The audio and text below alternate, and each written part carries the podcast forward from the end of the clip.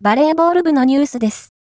ニュース、東京グレートベアーズ対ウルフドッグス名古屋戦にて、伊藤陸、水町康森が再開。1月7日と8日、有明コロシアムにて行われた V1 東京グレートベアーズのホームゲームで、壮大の同期2人が再会を果たした。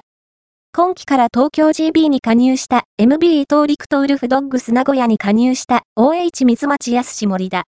両日ともに東京 GB のオフィシャルパートナーである、アニメ制作会社の名前を冠するマッパで、